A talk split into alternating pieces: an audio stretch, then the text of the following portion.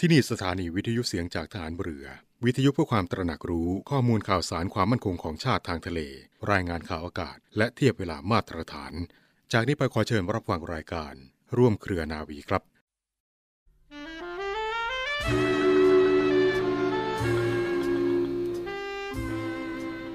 หลักของคุณธรรมคือการคิดด้วยจิตใจที่เป็นกลาง ก่อนจะพูดจะทำสิ่งไรจำเป็นต้องหยุดคิดซะก่อน เพื่อรวบรวมสติให้ตั้งมั่น และให้จิตสว่างแจ่มใส ซึ่งเมื่อฝึกหัดจนคุ้นเคยชำนาญแล้ว จะกระทำได้คล่องแคล่ว ช่วยให้สามารถแสดงความรู้ ความคิดในเรื่องต่างๆ ให้ผู้ฟังเข้าใจได้ง่าย ได้ชัด ไม่ผิดทั้งหลักวิชา ทั้งหลักคุณธรรม พระบรมราชวาทของพระบาทสมเด็จพระบรมชนกาธิเบศรมหาภูมิพล อดุลยเดชมหาราช บรมนาถบพิตร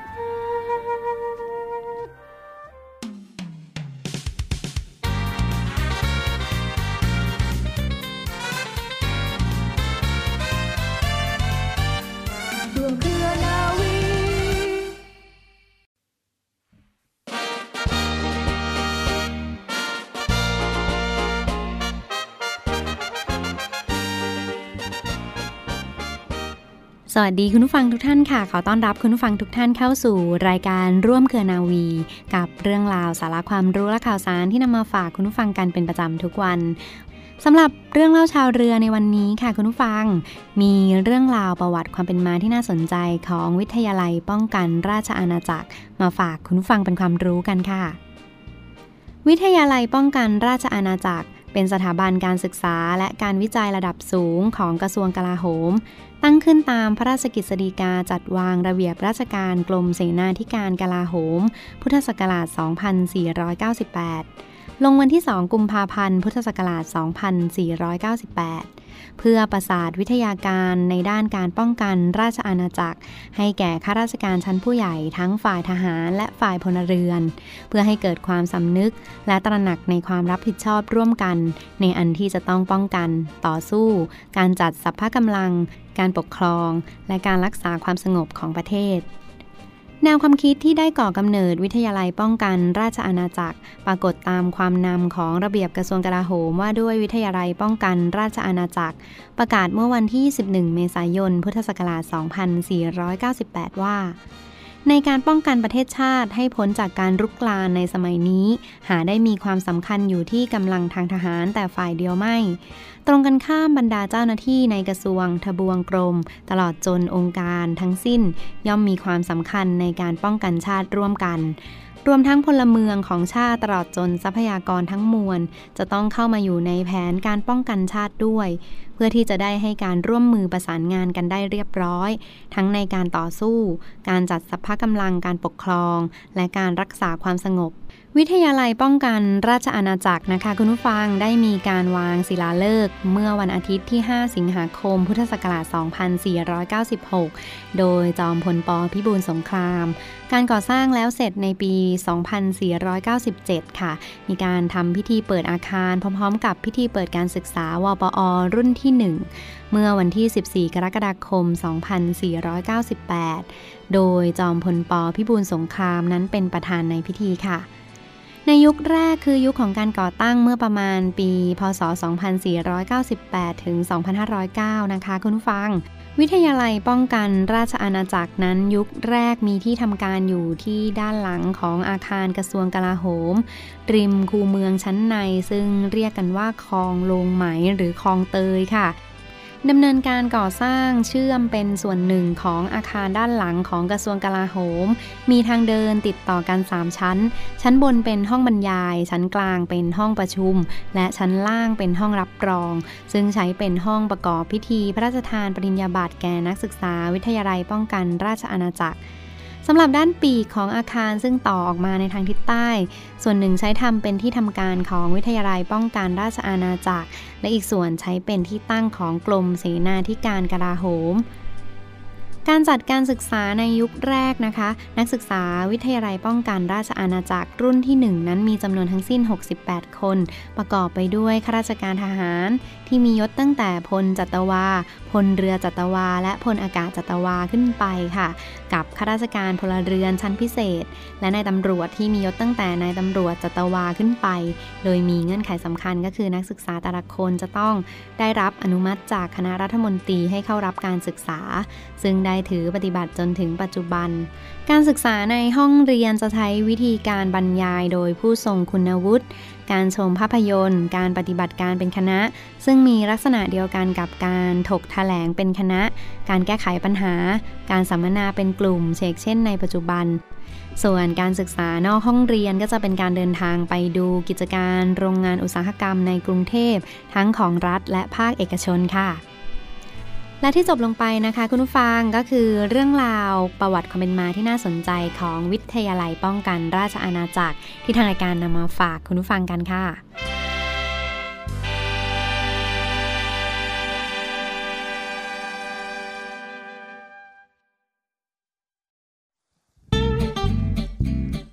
รู้หรือไม่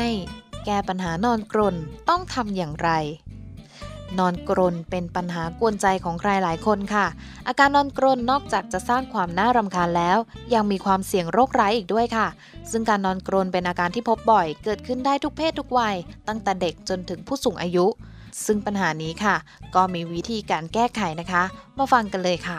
การนอนกรนเกิดขึ้นเมื่อกล้ามเนื้อที่ด้านหลังลำคอหย่อนตัวลงขณะนอนหลับ และไปอุดกั้นทางเดินหายใจ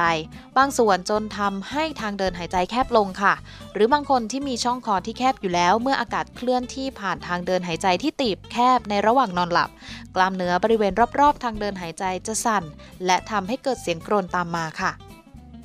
การนอนกรนเป็นสิ่งที่เกิดขึ้นได้กับทุกเพศทุกวัยนะคะ แต่จะพบมากในเพศชายที่มีอายุระหว่าง 40 ถึง 60 ปี เพราะเมื่ออายุมากขึ้นการหย่อนยานของกล้ามเนื้อต่างๆ เมื่อเราหลับ ก็จะเกิดการหย่อนมากกว่าคนที่แข็งแรงทั่วๆไปค่ะนอกจากนี้บุคคลบางกลุ่มอาจเสี่ยงต่อการนอนกรนมากขึ้น เช่น มีน้ำหนักตัวเกินเกณฑ์มาตรฐาน หรือมีภาวะอ้วน ดื่มแอลกอฮอล์ในปริมาณมาก สูบบุหรี่ ใช้ยานอนหลับ หรือยาระงับประสาท มีโครงสร้างคอที่ใหญ่ มีความตีบแคบของคอตั้งแต่กำเนิด หรือมีความผิดปกติบริเวณเพดานอ่อนและรูปหน้า มีต่อมทอมซินหรือต่อมอะดีนอยโตเป็นต้นค่ะ ก็จะเกิดเสียงกรนได้มากกว่าคนปกตินะคะ แล้วการนอนกรนอันตรายหรือเปล่าค่ะโดยปกติแล้วค่ะ อาการนอนกรนจะแบ่งง่าย ๆ เป็น 2 กลุ่มนะคะ ซึ่งกลุ่มแรกค่ะ อาการนอนกรนธรรมดา คือมีเสียงกรนเกิดขึ้น แต่ยังไม่มีภาวะหยุดหายใจขณะที่นอนกรนค่ะ และกลุ่มที่ 2 คือการนอนกรนที่เป็นอันตรายนะคะ กลุ่มนี้ค่ะ จะเป็นกลุ่มที่มีภาวะหยุดหายใจร่วมด้วย ซึ่งกลุ่มนี้จะมีผลกับผู้ป่วยค่อนข้างเยอะ และอาจจะมีผลกระทบต่อโรคประจำตัวอื่น ๆ ด้วยค่ะสำหรับข้อสังเกตของอาการนอนกรนที่เข้าข่ายอันตรายต้องรีบไปพบแพทย์นะคะ เราสามารถสังเกตด้วยตัวเองหรือคนรอบข้างแบบง่าย ๆ ได้ค่ะ 1. ค่ะ ถ้าในกรณีที่เรารู้สึกว่านอนหลับเพียงพอ ครบตามชั่วโมง 6-8 ชั่วโมง ตามภาวะปกติ แต่เราก็ยังรู้สึกว่าง่วงตลอดทั้งวันค่ะ 2. มีภาวะหลับในขณะที่ขับรถ 3. ให้คนใกล้ตัวช่วยสังเกตค่ะว่าถ้าตอนนอนเรากรน เรามีอาการกรน หยุด นิ่ง หรือมีอาการเฮือกขึ้นมา ตื่นขึ้นมา แล้วก็กลับมานอนกรนใหม่ เป็นหลายรอบในหนึ่งคืนหรือเปล่า ถ้ามีอาการลักษณะนี้อาจเป็นสัญญาณเตือนที่บอกว่าเริ่มมีภาวะหยุดหายใจขณะนอนหลับค่ะ และ 4 ค่ะ มีอาการกรนเสียงดัง หายใจลำบาก ตื่นขึ้นมากลางดึกเนื่องจากหายใจไม่ออกค่ะ ถ้าพบว่ามีอาการนอนกรนลักษณะนี้ก็ควรไปพบแพทย์เพื่อรับการตรวจรักษา เพราะอาการเหล่านี้ค่ะอาจเป็นสัญญาณของภาวะหยุดหายใจขณะหลับ ที่จำเป็นต้องได้รับการรักษา โดยแพทย์อาจตรวจสุขภาพการนอนหลับของผู้ป่วยด้วยการวัดระดับออกซิเจนในเลือด รวมถึงบันทึกการเคลื่อนไหว การกรน และการหยุดหายใจขณะนอนหลับ ซึ่งเป็นการตรวจที่โรงพยาบาลภายใต้การดูแลของแพทย์ หรือผู้เชี่ยวชาญด้านตรวจการนอนหลับค่ะ และหากตรวจพบความผิดปกติ แพทย์จะให้การรักษาด้วยวิธีต่างๆ เช่น ใช้เครื่องมือในช่องปากแบบกึ่งสำเร็จรูป ชนิดปรับได้ เพื่อช่วยเพิ่มพื้นที่บริเวณหลังคอสำหรับผู้ป่วยที่มีอาการรุนแรงไม่มาก ใส่เครื่องดันอากาศแรงดันบวกทางจมูกหรือปาก ระหว่างนอนหลับ เพื่อเปิดขยายทางเดินหายใจ ซึ่งช่วยลดการอุดกั้นของทางเดินหายใจส่วนบน และบรรเทาอาการกรนที่เหมาะสำหรับผู้ป่วยที่มีอาการรุนแรงปานกลางถึงมาก รวมถึงการผ่าตัด การเจาะคอ หรือการใช้ยาตามความเหมาะสมกับผู้ป่วยแต่ละรายเป็นต้นค่ะ และวิธีการรักษา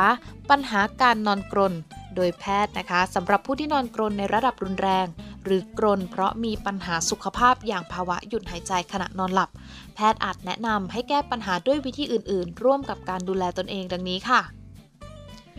1. ค่ะการใช้ยา แพทย์จะให้ใช้ยาเพื่อรักษาโรคที่เป็นต้นเหตุของการกรนเช่น ยาแก้แพ้หรือยาคัดจมูก เพื่อบรรเทาอาการบวม และระคายเคืองในจมูก ที่เกิดจากโรคจมูกอักเสบจากภูมิแพ้เป็นต้น ซึ่งผู้ป่วยควรใช้ยาตามคำแนะนำของแพทย์อย่างเคร่งครัดค่ะ 2. การใช้อุปกรณ์ช่วยลดการกรน เช่น ใช้แผ่นแปะจมูกที่เป็นเทปกาวขนาดเล็ก แปะบริเวณปีกจมูกทั้งสองข้าง ใช้แผ่นแปะคางที่มีลักษณะเป็นแผ่นหรือเทปแปะใต้คางเพื่อป้องกันการอ้าปากขณะนอน ใช้เครื่องช่วยจัดตำแหน่งขากรรไกรล่าง เพื่อเพิ่มพื้นที่ด้านในลำคอ และป้องกันการตีบแคบของทางเดินหายใจ หรือใช้เครื่องมือทางทันตกรรมที่ช่วยยึดขากรรไกรส่วนบนและล่างเข้าด้วยกัน และเลื่อนขากรรไกรมาทางด้านหน้า ซึ่งจะทำให้ทางเดินหายใจส่วนบนกว้างขึ้นในขณะที่นอนหลับเป็นต้นค่ะ 3. คือการผ่าตัดค่ะ เป็นวิธีที่ทำให้กรนน้อยลง โดยเพิ่มขนาดของทางเดินหายใจส่วนบน เช่นการผ่าตัดตกแต่งลิ้นไก่และเพดานอ่อน เพื่อกระชับเนื้อเยื่อบริเวณลำคอ ซึ่งบางกรณีอาจมีการผ่าตัดต่อมทอนซิลและต่อม adenoid ร่วมด้วย การผ่าตัดตกแต่งเนื้อเยื่อบริเวณเพดานอ่อนและลิ้นไก่โดยใช้เลเซอร์ การผ่าตัดด้วยคลื่นความถี่วิทยุ เพื่อช่วยให้เนื้อเยื่อแข็งแรงขึ้น หรือการฝัง pillar โดยฉีดเส้นใยสังเคราะห์โพลีเอสเตอร์ที่เพดานอ่อนเป็นต้นค่ะ และ 4 ค่ะ การใส่เครื่องอัดอากาศแรงดันอากาศ เป็นการรักษาอาการนอนกรน โดยอาศัยหลักการเป่าความดันลมจากเครื่อง CPAP เข้าสู่จมูกหรือปากในขณะนอนหลับ เพื่อช่วยให้แรงดันอากาศไปขยายทางเดินหายใจส่วนบน ตลอดระยะเวลาที่เปิดใช้เครื่อง เนื่องจากภาวะนอนกรนในทางการแพทย์มักเกิดจากทางเดินหายใจส่วนบนตีบแคบกว่าปกติ การรักษาด้วยวิธีนี้อาจช่วยบรรเทาอาการนอนกรนให้ลดน้อยลง และลดความอ่อนเพลียในระหว่างวัน จากการนอนหลับไม่สนิท การใช้เครื่อง CPAP โดยทั่วไปมีขั้นตอนไม่ยุ่งยาก แต่ก่อนการใช้ควรปรึกษาแพทย์ผู้เชี่ยวชาญถึงแรงดันลมที่เหมาะสมต่อความรุนแรงของโรค และปัจจัยอื่น ๆ ที่ควรระวังค่ะ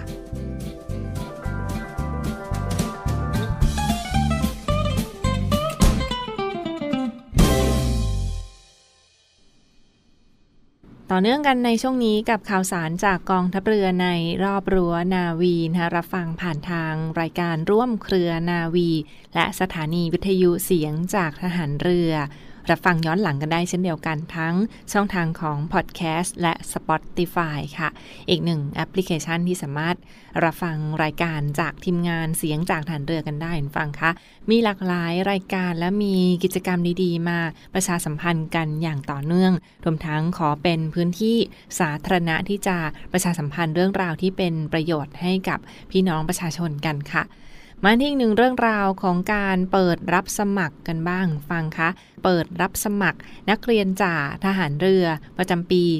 2565 กันแล้วนะคะ คุณสมบัติของผู้สมัครสอบ บุคคลพลเรือนทั่วไปค่ะ น้องๆ เยาวชนทั่วไปที่มีคุณสมบัติตรงตามเงื่อนไขก็สามารถสมัครเข้ามาสอบเป็นนักเรียนจ่าทหารเรือ ประจำปี 2565 นี้ได้นะคะ เป็นน้องๆที่จบการศึกษาเรียกได้ว่าสมัครเข้ามาสอบนอกจากจะจบแล้วมีงานทำแน่นอนฟังคะจบแล้วมีงานทำแน่นอนแล้วก็ได้รับเงินเดือนเป็นบรรจุในส่วนของกองทัพเรือกันด้วย การรับสมัครนักเรียนจากฐานเรือค่ะก็จะเปิดเพียงปีละหนึ่งครั้งเท่านั้นนะคะหนึ่งปีหนึ่งครั้ง ซึ่ง ปิดรับสมัครตั้งแต่บัดนี้ถึงวันที่ 14 กุมภาพันธ์ 2565 นะคะ เปิดรับสมัครตั้งแต่บัดนี้ถึงวันที่ 14 กุมภาพันธ์ 2565เปิดรับสมัครบุคคลพลเรือนเพื่อสอบคัดเลือกเข้ามาเป็นนักเรียนจ่าทหารเรือ ประจำปี 2565 ในครั้งนี้นะคะ ซึ่งท่านใดที่สนใจก็ยังสามารถคลิกเข้าไปดูรายละเอียดกันได้ฟังค่ะทั้งช่องทางของ Facebook Fanpage นักเรียนจ่าทหารเรือนะคะ Facebook Fanpage นักเรียนจ่าทหารเรือ ซึ่งเขาก็จะเปิดรับสมัครผ่านช่องทางอินเทอร์เน็ตเท่านั้นค่ะ คลิกเข้าไปดูกันได้ที่ทั้ง Facebook Fanpage ของนักเรียนจ่าทหารเรือนะคะ และเว็บไซต์ของกรมยุทธศึกษาทหารเรือค่ะ เรื่องราวของการสมัครในครั้งนี้ฟังคะต้องเป็นน้องๆ เพศชายนะเพศชายที่มีอายุระหว่าง 18 ถึง 20 ปีค่ะ ท่านใดที่สนใจจะสมัครเข้ามาเป็นส่วนหนึ่งกับกองทัพเรือ น้องๆ เยาวชนหรือว่าคุณพ่อคุณแม่ผู้ปกครองท่านใดที่สนใจจะให้น้องๆสมัครเข้ามาเป็น จ่าฐานเรือในครั้งนี้ฟังค่ะก็สามารถสมัครเข้ามาได้ แต่ต้องมีอายุระหว่าง 18 ถึง 20 ปี หรือว่าเกิดตั้งแต่ 1 มกราคม 2545 ถึง 31 ธันวาคม 2547 นะคะ สามารถสมัครเข้ามาสอบเพื่อคัดเลือกเข้าเป็นนักเรียนจ่าฐานเรือประจำปี 2565 กันได้ค่ะ คุณพ่อคุณแม่ก็ต้องมีสัญชาติไทยโดยกำเนิดด้วยนะคะ คุณพ่อคุณแม่ต้องมีสัญชาติไทยโดยกำเนิดนะคะ สามารถสมัครเข้ามาได้ ซึ่งใช้หลักฐานเพียงแค่สำเนาบัตรประชาชน สำเนาแสดงผลการเรียน สำเนาศูนย์ติบัตร หรือว่าหลักฐานทางราชการอื่นๆค่ะ ก็ลองเข้าไปดูรายละเอียดกันได้ที่เว็บไซต์ของนักเรียนจ่าถันเรือหรือว่าช่องทางของ Facebook Fanpage ค่ะ เปิดรับสมัครออนไลน์คุณฟังคะคลิกเข้าไปดูช่องทางออนไลน์ รับสมัครได้ตลอด 24 ชั่วโมง 1 ปี 1 ครั้งเท่านั้นและสมัครแล้วสอบติดเรียบร้อยแล้วค่ะ ก็แน่นอนว่าได้มีงานทำแน่นอนจบแล้วมีงานทำแน่นอนค่ะ เรียนก็เรียนฟรีนะคะมีเงินเดือนให้ตอนเรียนด้วยและ มีที่พักที่อยู่อาศัยเบี้ยเลี้ยงต่างๆ ให้ด้วย จบมามีงานทำแน่นอนค่ะ รับเฉพาะเพศชายเท่านั้นนะต้องมีสัญชาติไทยโดยกำเนิดนั่นคือจบการศึกษาหรือว่า จบชั้นมัธยมศึกษาปีที่ 6 หรือเทียบเท่า ปวช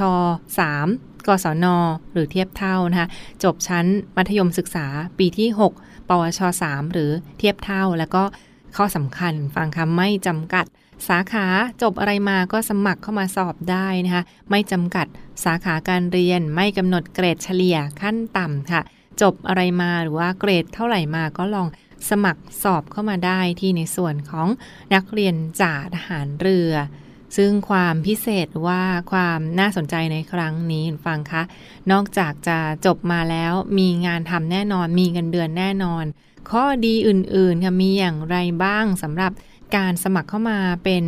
นักเรียนจ่าของกองทัพเรือนะคะ ข้อดีนั่นคือมีทักษะทั้งอาชีพ มีความมั่นคง ไม่ต้องไปเกณฑ์ทหารนะคะมีเกียรติโอนย้ายไปหน่วยงานอื่นได้ด้วย ลูกเรียนก็เบิกได้ด้วย มีทุนให้ระหว่างเรียนด้วยนะคะคุณพ่อคุณแม่ไม่สบายก็เบิกค่ารักษาพยาบาลได้นะคะรวมทั้งเป็นช่องทางสู่การเป็นนักเรียนในเรือ ได้ไปศึกษาต่อต่างประเทศได้ และมีโอกาสเป็นนักกีฬาทีมชาติได้เช่นเดียวกันค่ะ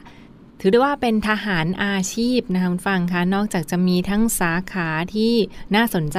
มากมายหลายสาขาเลยทั้งผู้ช่วยแพทย์ทหาร ช่างอิเล็กทรอนิกส์ ช่างเหล็ก ช่างจัดเลี้ยงนะนักโภชนาการ นักประชาสัมพันธ์ เจ้าหน้าที่ดูแล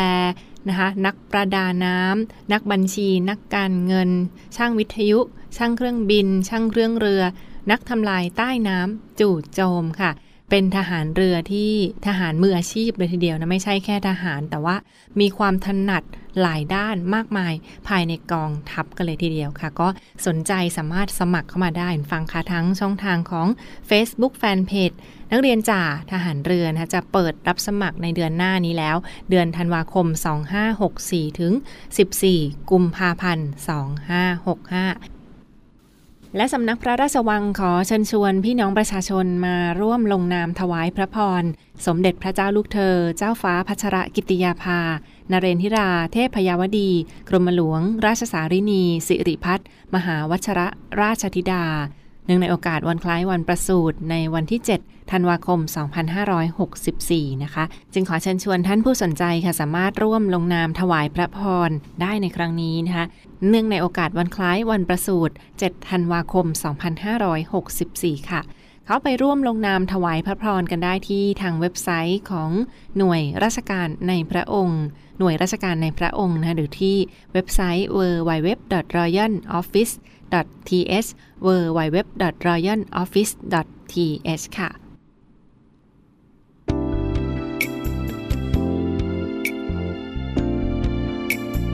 ร่วมเครือนาวี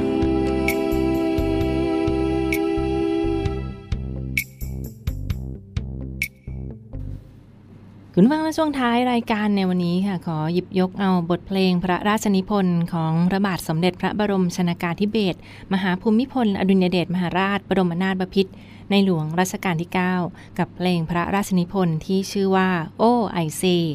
บทเพลงพระราชนิพนธ์ลำดับที่ 21พระองค์ทรงพระราชนิพนธ์ในปี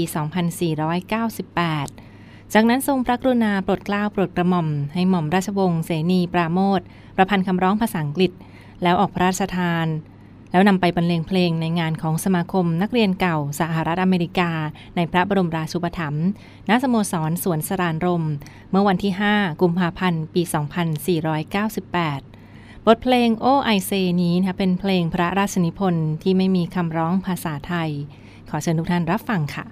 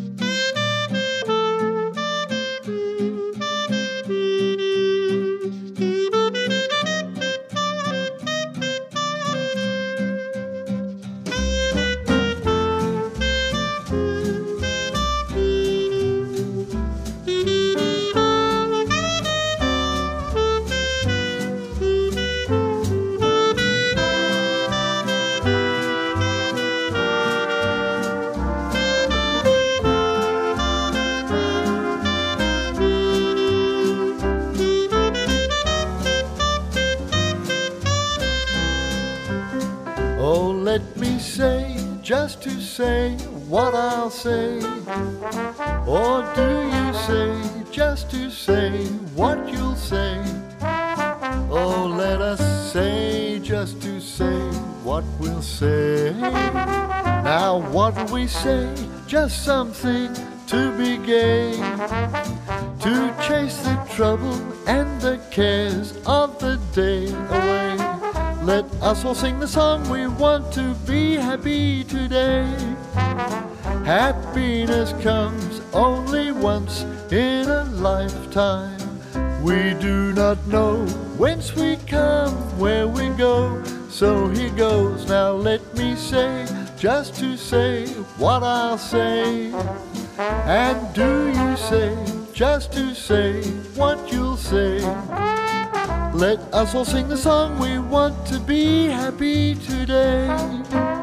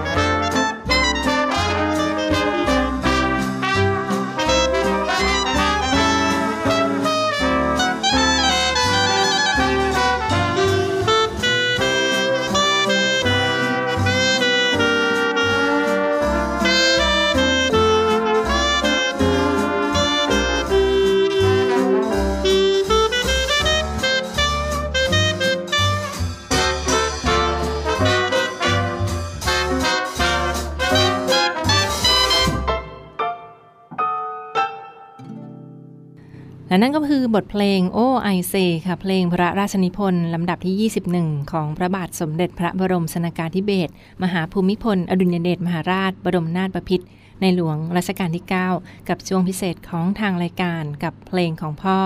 พรของพ่อที่มาฝากทุกท่านกันในช่วงนี้ค่ะสำหรับนนี้ทางรายการร่วมเครือนาวีนะเวลาหมดลงแล้ว ขอขอบคุณที่ติดตามรับฟังและพบกันได้ใหม่ในทุกวันเวลาประมาณ 12 นาฬิกาเป็นต้นไป วันนี้ลาไปก่อน สวัสดีค่ะ